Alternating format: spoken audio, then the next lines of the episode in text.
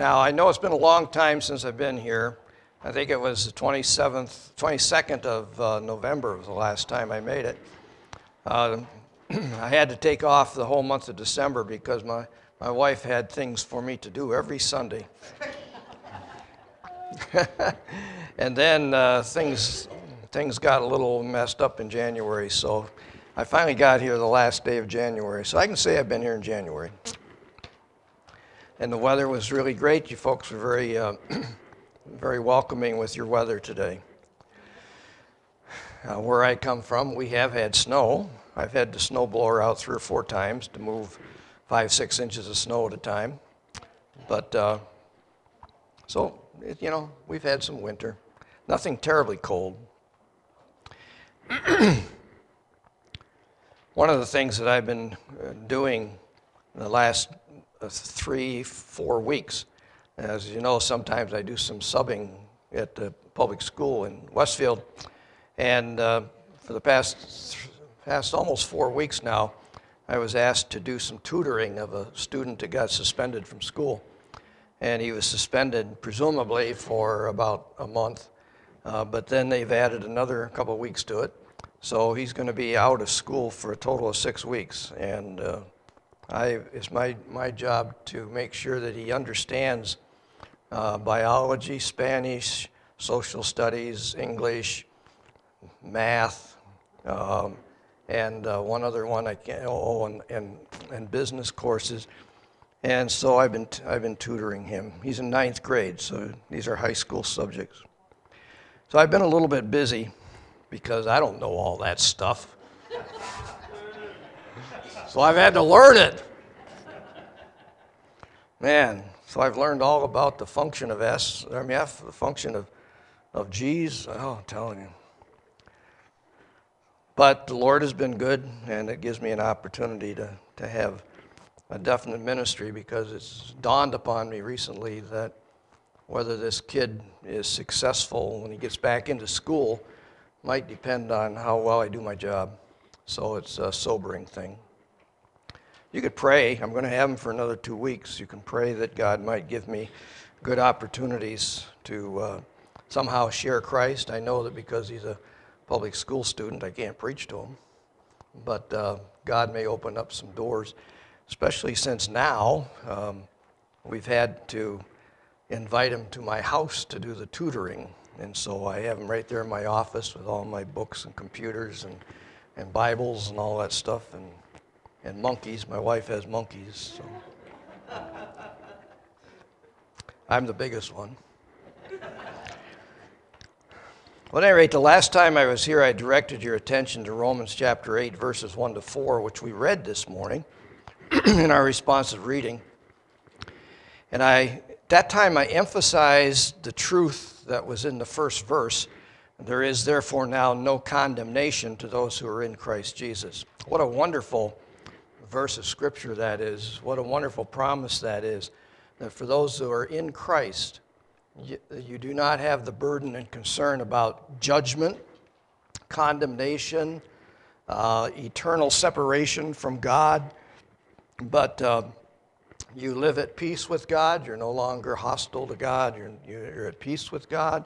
You have uh, the beginnings of the fruit of the Spirit in your life that we read about love, joy, peace, long suffering, kindness, gentleness, all of those good things that God is doing in your life. And the biggest, biggest truth about all of that is just, because, just as God the Father cannot judge God the Son, He already did that at the cross and then he raised him from the dead after the cross. God is going to treat, treat those who are in Christ in exactly the same way. That even if you perish and are put six feet under, like many folks are and have been for the last 2,000 years, um, the day comes when God will raise us from the dead just as he raised Christ from the dead. Of course, in the meantime, we're always with Christ. We're never going to be separated from Christ. Nothing not death, not the grave, not anything else can actually separate us from the love of God that is in Christ Jesus. So that's a wonderful promise that Paul started out with in Romans chapter 8. But I wanted to pick up today at verse 5, and that's uh, what I want to talk about. And, and as you look at verse 5, you see that the Apostle Paul makes a major distinction here. It's a major distinction in verses 5 and 6, where he said that those who live according to the flesh set their minds on the things of the flesh, but those who live according to the Spirit, the things of the Spirit. For to be carnally minded is death, but to be spiritually minded is life and peace. Now, here's the thing the Apostle Paul starts out here trying to set things in black and white, if you please, making a major distinction between what it is for an individual that is in Christ, what it is for an individual who is not in Christ. Now, the distinction is wide, the distinction is clear. And what he wants to get across here more than anything else is that the distinction is in the way we think. Okay? You might have, you might have been expecting me to say that the, that the distinction is in the way we behave. Of course, that's a factor, but we behave, we, we behave the way we do because we think the way we do. And that's the most important thing. The biggest distinction is in the way we think. We have different mindsets. When you become a Christian, you develop a different mindset. It's not perfect even at that point because we are told in Romans chapter 12, as you guys probably studied when Jeremy was teaching the class, we are to be regularly being transformed in the renewing of our mind. And what that means is we are to be renewing our mindset day by day, week by week by week. It's not something that just happened, boom, one time, that's it, it's all done.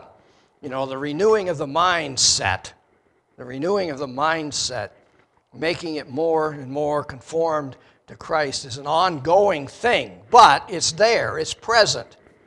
And that's something that the, the person who is not in Christ doesn't understand because he's never reached that point where he's gotten past the normal mindset that an individual would have.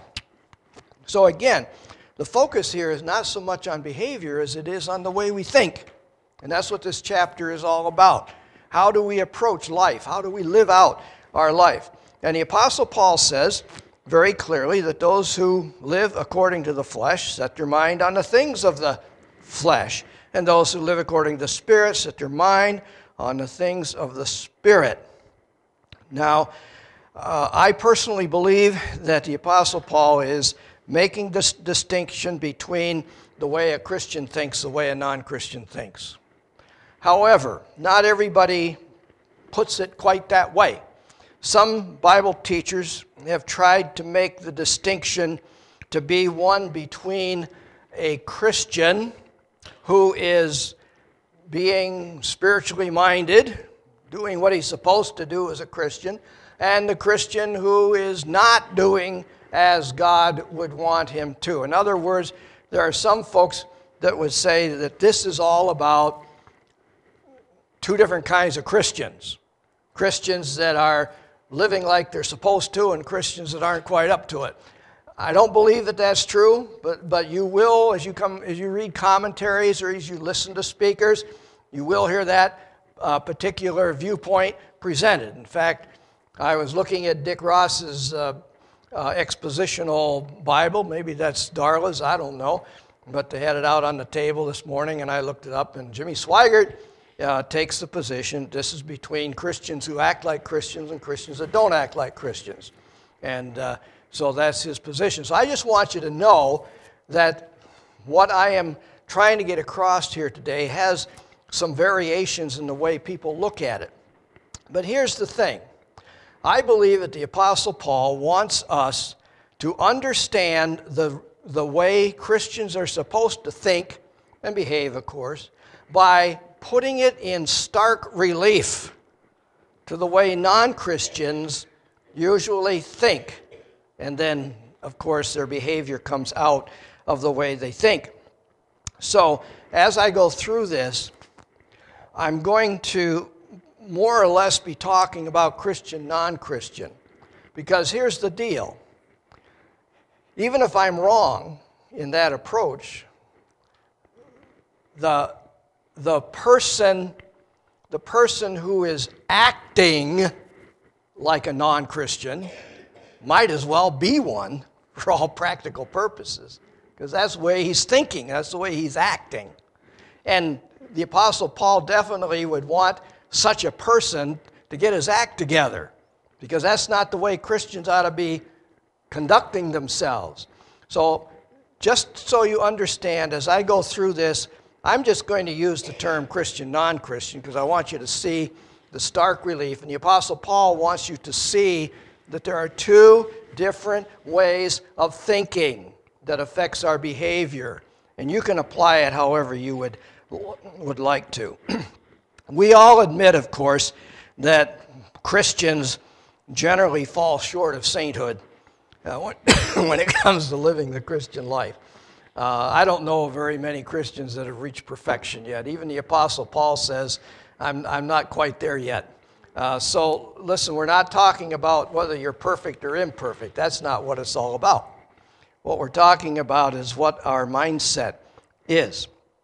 Now, many, many folks, in terms of maturity, they're not quite there yet. But Paul is not addressing maturity here, I don't believe. He's addressing mindsets. He's arguing that the saved and unsaved base their thinking on two fundamentally different approaches to, uh, to life.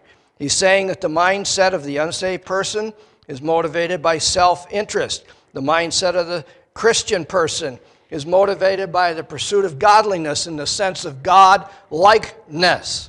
That's, that's where we're going. That's where we're heading. We're in pursuit of holiness. We want to be like Christ. We want to be like God. We want to exhibit the character qualities that God has the qualities of love, joy, peace, kindness, goodness. Did you know that God wants to be known as a merciful and gracious God? That's what He wants to be known as. And so many times we think of God as, as the policeman in the sky and the judge combined, and uh, probably the correction officer as well, and we have the wrong attitude about God. God wants to be known as gracious, kind, merciful, but he's, he's stern. He's stern. I mean, he's, he's like a mother, you know, like a father. Well, thank, thank you. Uh, thank you. I, actually, I, I, I came prepared with my Marco Rubio, but. Well, I appreciate that. I'm going to take this anyway.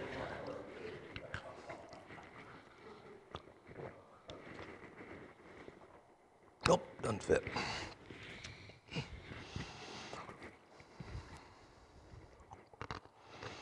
All right, now I want to illustrate my point a little bit by something that happened on New Year's Day. If you were watching the New Year's Day Tournament of Roses parade, you saw something interesting that happened. Uh, when the Stanford University marching band went by, it looked like they were marching to a different drummer. Do you remember that? Anybody see that? Am I the only one? Oh, Dwayne saw it. Okay. Well, they were not following the rules of marching bands.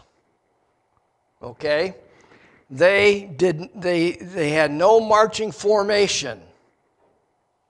They had no uniforms, no precision turning. There was no moving forward in a regular, specific pattern. They looked like a mob of noisemakers walking down the street. Is that right, Dwayne? See? At least I have a witness. Now, their, to their credit, they were playing the same musical score. I could understand the tune. All right. But their excuse was that the, the Stanford football team had just recently been given the privilege of playing in the Rose Bowl, and so, you know, the, the, the band had not had time to prepare. That may be true. I don't know. I mean, I don't know what they've been doing the whole semester, but, uh, but, they, but at any rate, that's the way they appeared. And uh, they did get censored for it, by the way. They did get censored for it. Um, I didn't really care one way or another personally, but, but they were different. They were very different. They were not conforming to the rules of marching, I can tell you that. And, and, and yet they, they were there. Now, they must have had a different mindset when it came to how, came to how they were going to participate in the Rose Bowl parade. And the, the difference between the Stanford marching band and the Iowa marching band, they were the two teams in the Rose Bowl, was very different. They had different mindsets as to what constitutes a marching band. And I'm saying to you today that this is a little bit like what it is with my subject matter, that walking in the Spirit is a different mindset from walking according to the flesh. They're just different. They don't conform to the normal patterns. They don't conform to the normal expectations, okay? They're different. Now, that's one of the reasons I included Galatians 5 uh, 25 in the responsive reading. It says, If we live in the Spirit, let us also walk in the Spirit. You could translate that. If you're going to be in the parade, you better march like a marching band. That's all it's saying. You know, you conform to the expectations of that. Uh, now, the Greek word in that phrase, if we live in the Spirit, let us walk in the Spirit, is a military term. It could be paraphrased as march forward in a line. You know how sometimes the military gets in their uh, uh, groups and they march down the street? Precision all the way. Precision. It's beautiful to watch. The orderly way in which it's done. Okay? And one of my Greek lexicons says that it means to frame one's conduct by a certain rule. Another one says it means to hold to, agree with, or follow a specific rule of conduct. The same word is used in Romans 4:12, where it exhorts all men, both Jews and Gentiles alike, to follow in the footsteps of faith that Abraham exemplified. So that's what he's saying. If you live in the Spirit, then walk in the Spirit. Conform to the expectations of of the uh, uh, group. So when Paul says, if we live in the Spirit, let us walk in the Spirit, he clearly means that Christians should move forward in their Christian experience in accordance with the drumbeat sounded forth by the Holy Spirit Himself. So as you move forward in your Christian life, please don't follow the example of the Stanford University Marching Band. Instead, uh, get, get in gear the way God wants you to go ahead. Now, in today's text, we want to present this idea how God wants Christians specifically to move forward through their Christian experience. But what Paul is doing in this section is making it clear what the difference is. What is the difference between the mindset of the believer, the mindset of the non believer? And, he, and he's just laying it out starkly so that you can understand it. And again, it's a mindset. It doesn't focus on behavior as much as it does on the way you think about what you're doing. Okay? Verse 6, the apostle describes the, fi- the final outcome of the two different ways of walking. He says the mindset of the flesh leads to death, the mindset of the spirit leads to life and peace. Now, what does that mean? Philosophers would tend to say that death is nothing but the natural outcome of life. You know, part of life, they say. Uh, I guess they expect us to take comfort in the idea that eventually we'll have no further consciousness of anything, not even of the beetles gnawing away on our decay, decaying flesh or the, feeling, the falling drip by drip of water on our stuffed up noses. I don't know. But they think of death in that way. It's all over, that's it. Well, Paul doesn't define death in that way. When Paul uses the word death, he's really talking about separation from the eternal God, regardless of whether that separation takes place in this life or in the life to come. In other words, you can live your life today in the flesh right now as though you are separated from God. You have nothing to do with God. Or you live in such a way that you share in the life of God. And that's the difference of mindsets. Where are you on this continuum? Now, in Romans 6:23, Paul says the wages of sin is death, but the gift of God is eternal life through Jesus Christ our Lord. Clearly the death that Paul is talking about is the opposite of life and the opposite of eternal life. But here's the thing you need to understand eternal life not only is a gift of God, and not only is death the paycheck for a life lived in pursuit of sin, but eternal life is something that begins the day you become a believer on the Lord Jesus Christ. For me, I've had eternal life since I was 14 years old, and you know I'm a couple days older than that. As a matter of fact, just for the record, four weeks ago I became 78. So there. And so 14 minus 78 was it 64 years. I've had eternal life for 64 years already. Uh, it's been wonderful. I'm glad I have it. Okay? But eternal life starts at that point. Jesus taught this, and this is what you need to know.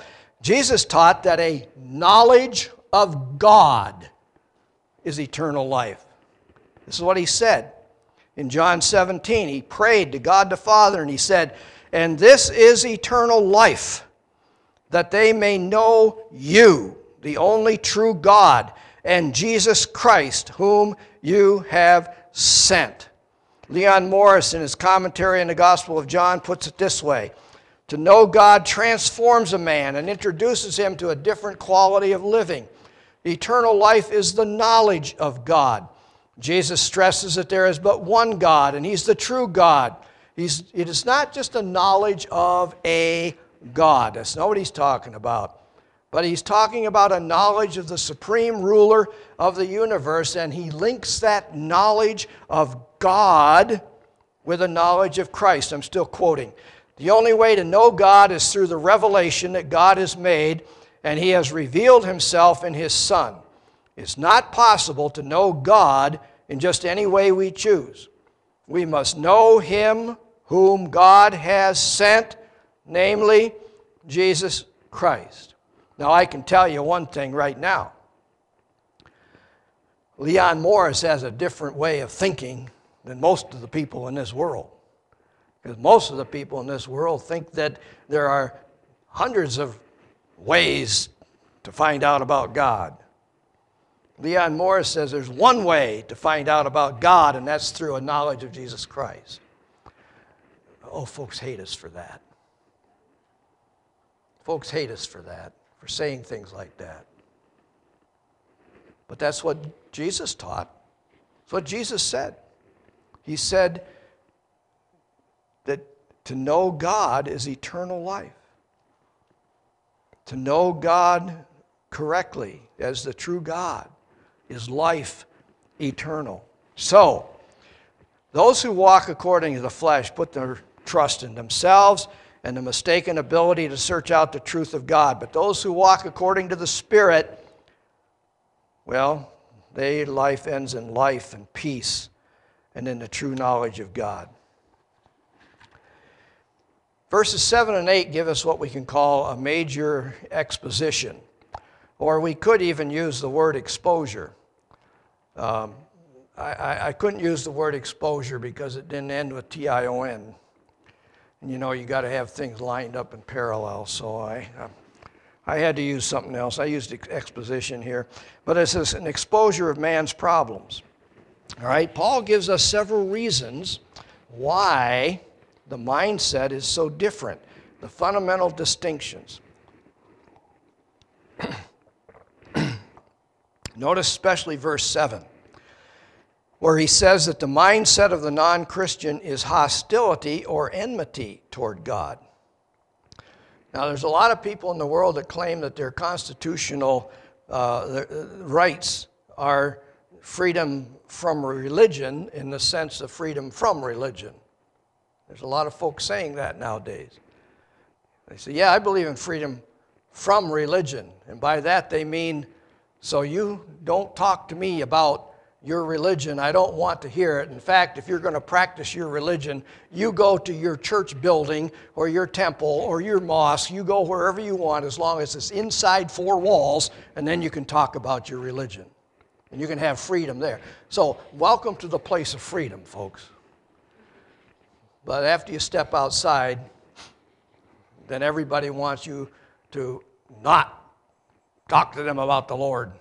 You know, as a matter of fact, a friend of mine drove to New York City this past week to see his brother who was in the hospital having uh, bypass surgery. I think they called it quintuple bypass surgery. That's five, five surgeries, five bypass things, uh, whatever they do. I don't know. I've never had it. Uh, he, in order to keep his heart working, pumping blood through his system. But you know what? When my friend wanted to say a prayer for him, the guy that just had quintuple bypass surgery said, Oh, you're not going to talk to me about that kind of stuff, are you? I guess he had another heart attack just like that, but that's the way it is. They don't want to hear it.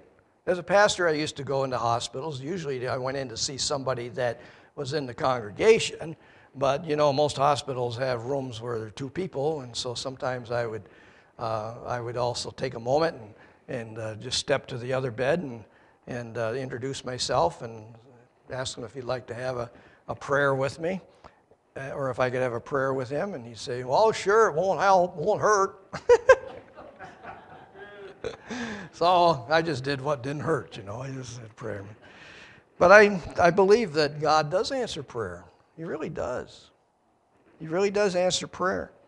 But some folks are hostile even to the point they don't want anybody praying for them.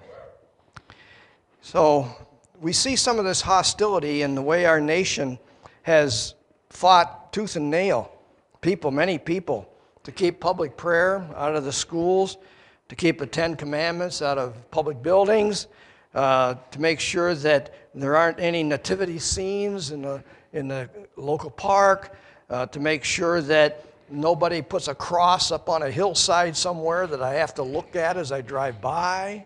They don't want in God we trust on your money. Uh, they want to get rid of all that stuff. I, I say to you, they simply hate God. Now, maybe I'm wrong but they have a mindset of enmity toward God. They don't want anything that suggests a knowledge of God. Then the third reason, the third reason is really more, dem- uh, a more uh, uh, fundamental distinction, devastating. In verse 7b, it says, They are not and they cannot be subject to the law of God. Paul is very strong here when he says that the people who are not in the Lord don't even have the ability to submit to the law of God, even if they should try. They don't have the ability. Uh, the apostle, uh, when, when John was, ta- apostle John, or Jesus, I mean, was talking to uh, Nicodemus, you know, he told him, no, you have to be born again. You have to be born again of the Spirit. You, you can't just do it on your own. You have to have a new birth. You have a new spiritual birth that comes to you by uh, putting your faith in the Son of God. And God takes care of that, and I've talked to you about it. Uh, the apostle peter said in acts 2.38 that we repent of our sins and receive the gift of the holy spirit that's what makes the change when we have the holy spirit placed into our hearts by god as we put our faith in jesus christ God takes care of the rest. God takes care of that.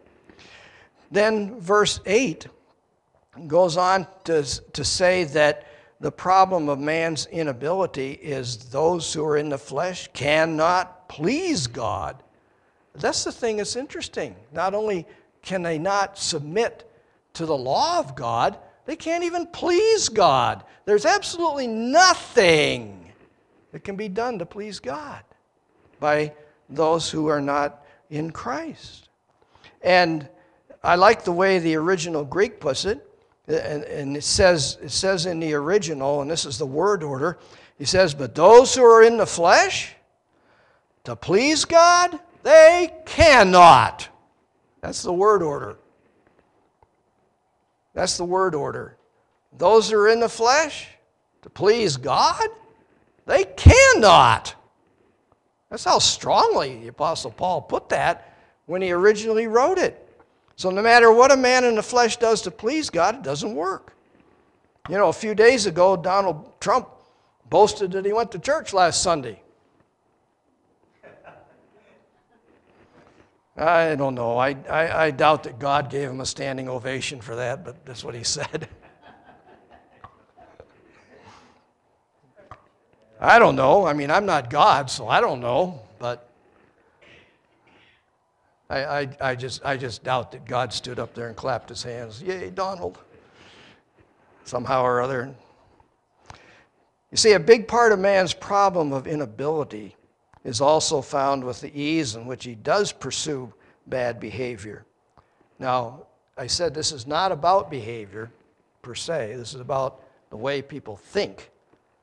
But Paul would also argue that the way we think spills over into things that people do. And in Galatians 5, he gives a whole list of those. He says, Now the works of the flesh are evident, which are adultery, fornication, uncleanness, lewdness, idolatry, sorcery, hatred, contentions, jealousies, outbursts of wrath selfish ambitions, dissensions, heresies, envy, murders, drunkenness, revelries, and the like. And I tell you beforehand, just as I also told you in time past, that those who practice such things shall not inherit the kingdom of God. My point, though, is that the mindset is what establishes the output. Input, output. What's the input? What's the output? And what is in your head, what's in your heart, is what affects the way you behave. Now, many times we can control our behaviors. There are lots of things that we can do to control our behaviors. So, you know, I don't know of anybody that uh, falls short in all of these things I just read. You know, that doesn't happen. There's a lot of nice folks around. But uh, the mindset can spill over into these things. Now, all of these behaviors do show a refusal to submit to the law of God, since the law addresses these works of the flesh. Paul doesn't actually talk about these works of the flesh here in Romans 8. I quoted that from Galatians 5.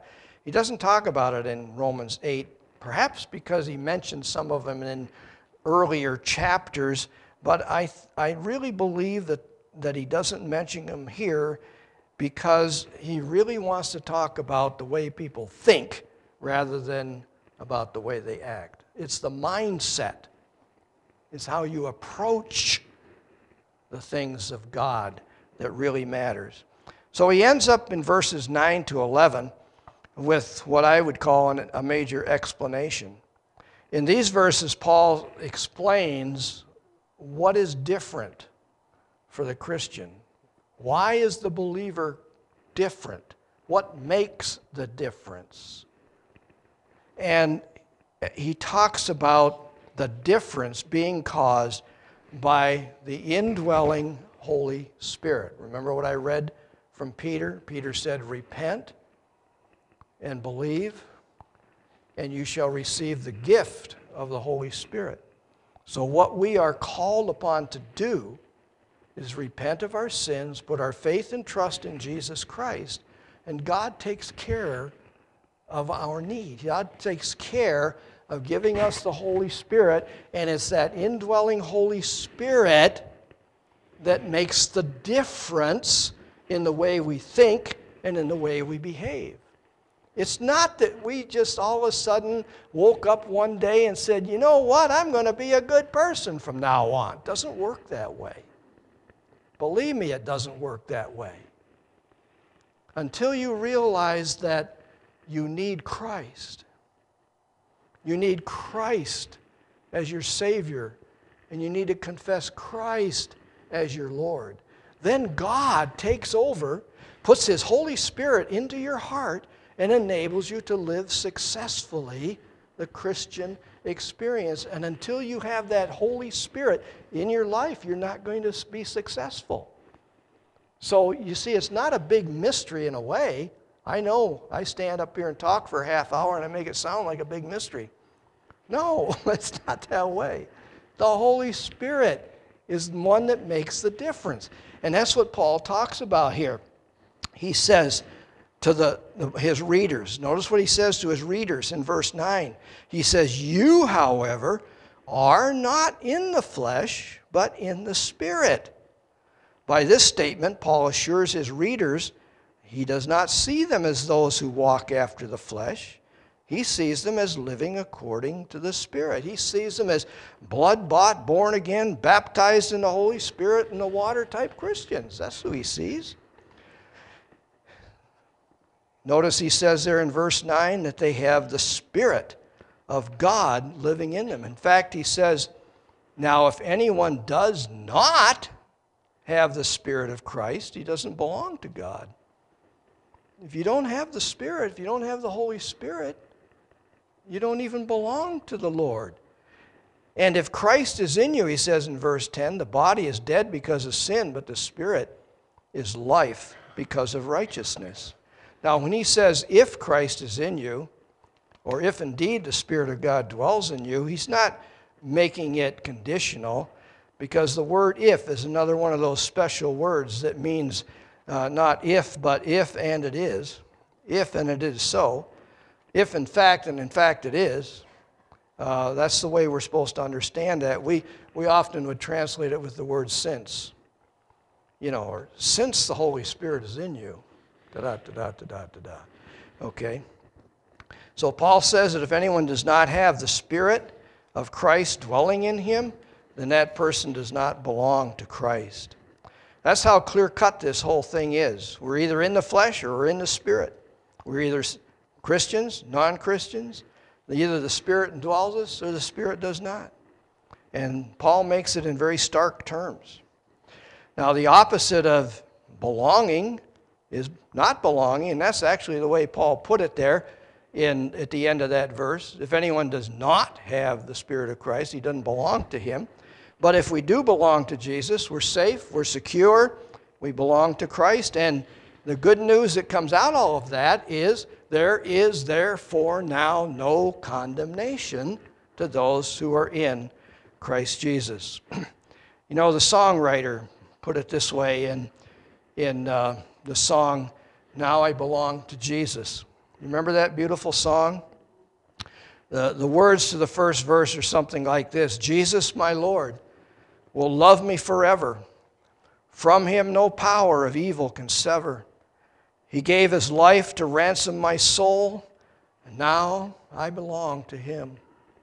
Or once I was lost in sin's degradation. Jesus came down to bring me salvation, lifted me up from sorrow and shame. Now I belong to him. Joy floods my soul, for Jesus has saved me, freed me from sin that long had enslaved me. His precious blood he gave to redeem. Now I belong to Him. Now I belong to Jesus. Jesus belongs to me. Not for the years of time alone but for eternity.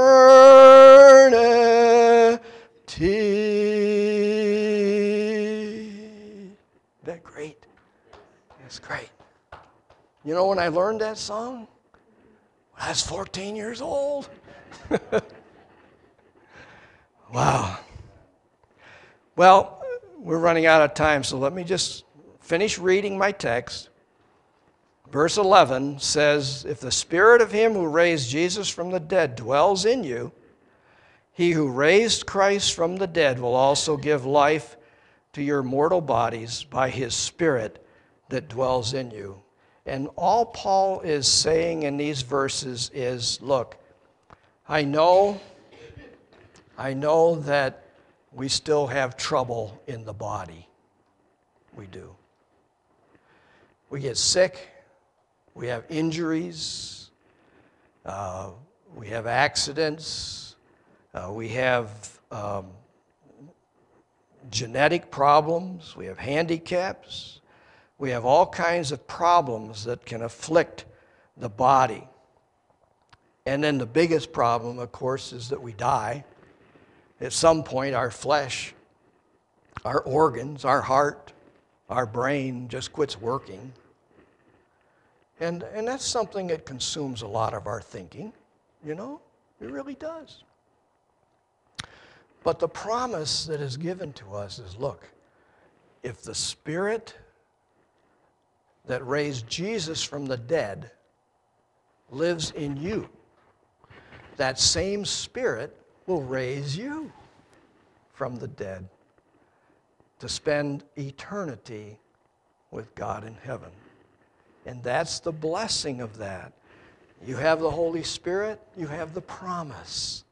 Not only of eternal life in the sense of a knowledge of God, but of eternal life in the sense of ever living in the presence of a holy God. Now, folks, that's what keeps me going. What keeps me going is that I know there's a mansion in the hilltop that God has prepared for me someday. And so I can put up with a lot of stuff right now. I do thank God that I haven't had to compared to what some people go through. But I can. Because I know this isn't, I'm not home yet. I'm not home yet, folks. I'm still on a trip. but one day I'm going to be with Jesus in person. Not just in spirit, but in person. And that keeps me going. So, my prayer for us today, my prayer for us, is that we might have the Holy Spirit indwell and fill our lives, that we might begin to enjoy all the privileges, all the privileges. When we have the Holy Spirit in our life, we can begin to develop the character traits of love, joy, peace, long suffering, goodness, kindness, faithfulness, self control. And there's one other that I forgot. Huh? Meekness. Okay. Meekness or gentleness. Probably I forgot that because I'm not very gentle. I don't know. I got to work on that, right? but we begin to develop those. And the thing is, as we begin to develop the fruit of the Spirit, then we become godlike, and that's, that's the journey we're taking, isn't it? That's where we're heading. That's where we're marching to. We want to get to the finish line where we see God and He says to us, Well done, thou good and faithful servant. Let's close our service with a song. Uh, I think I picked out one, one, picked out number 80, if I'm not mistaken. It says, Breathe on me, breath of God. Yeah. So we'll just close with a song, but as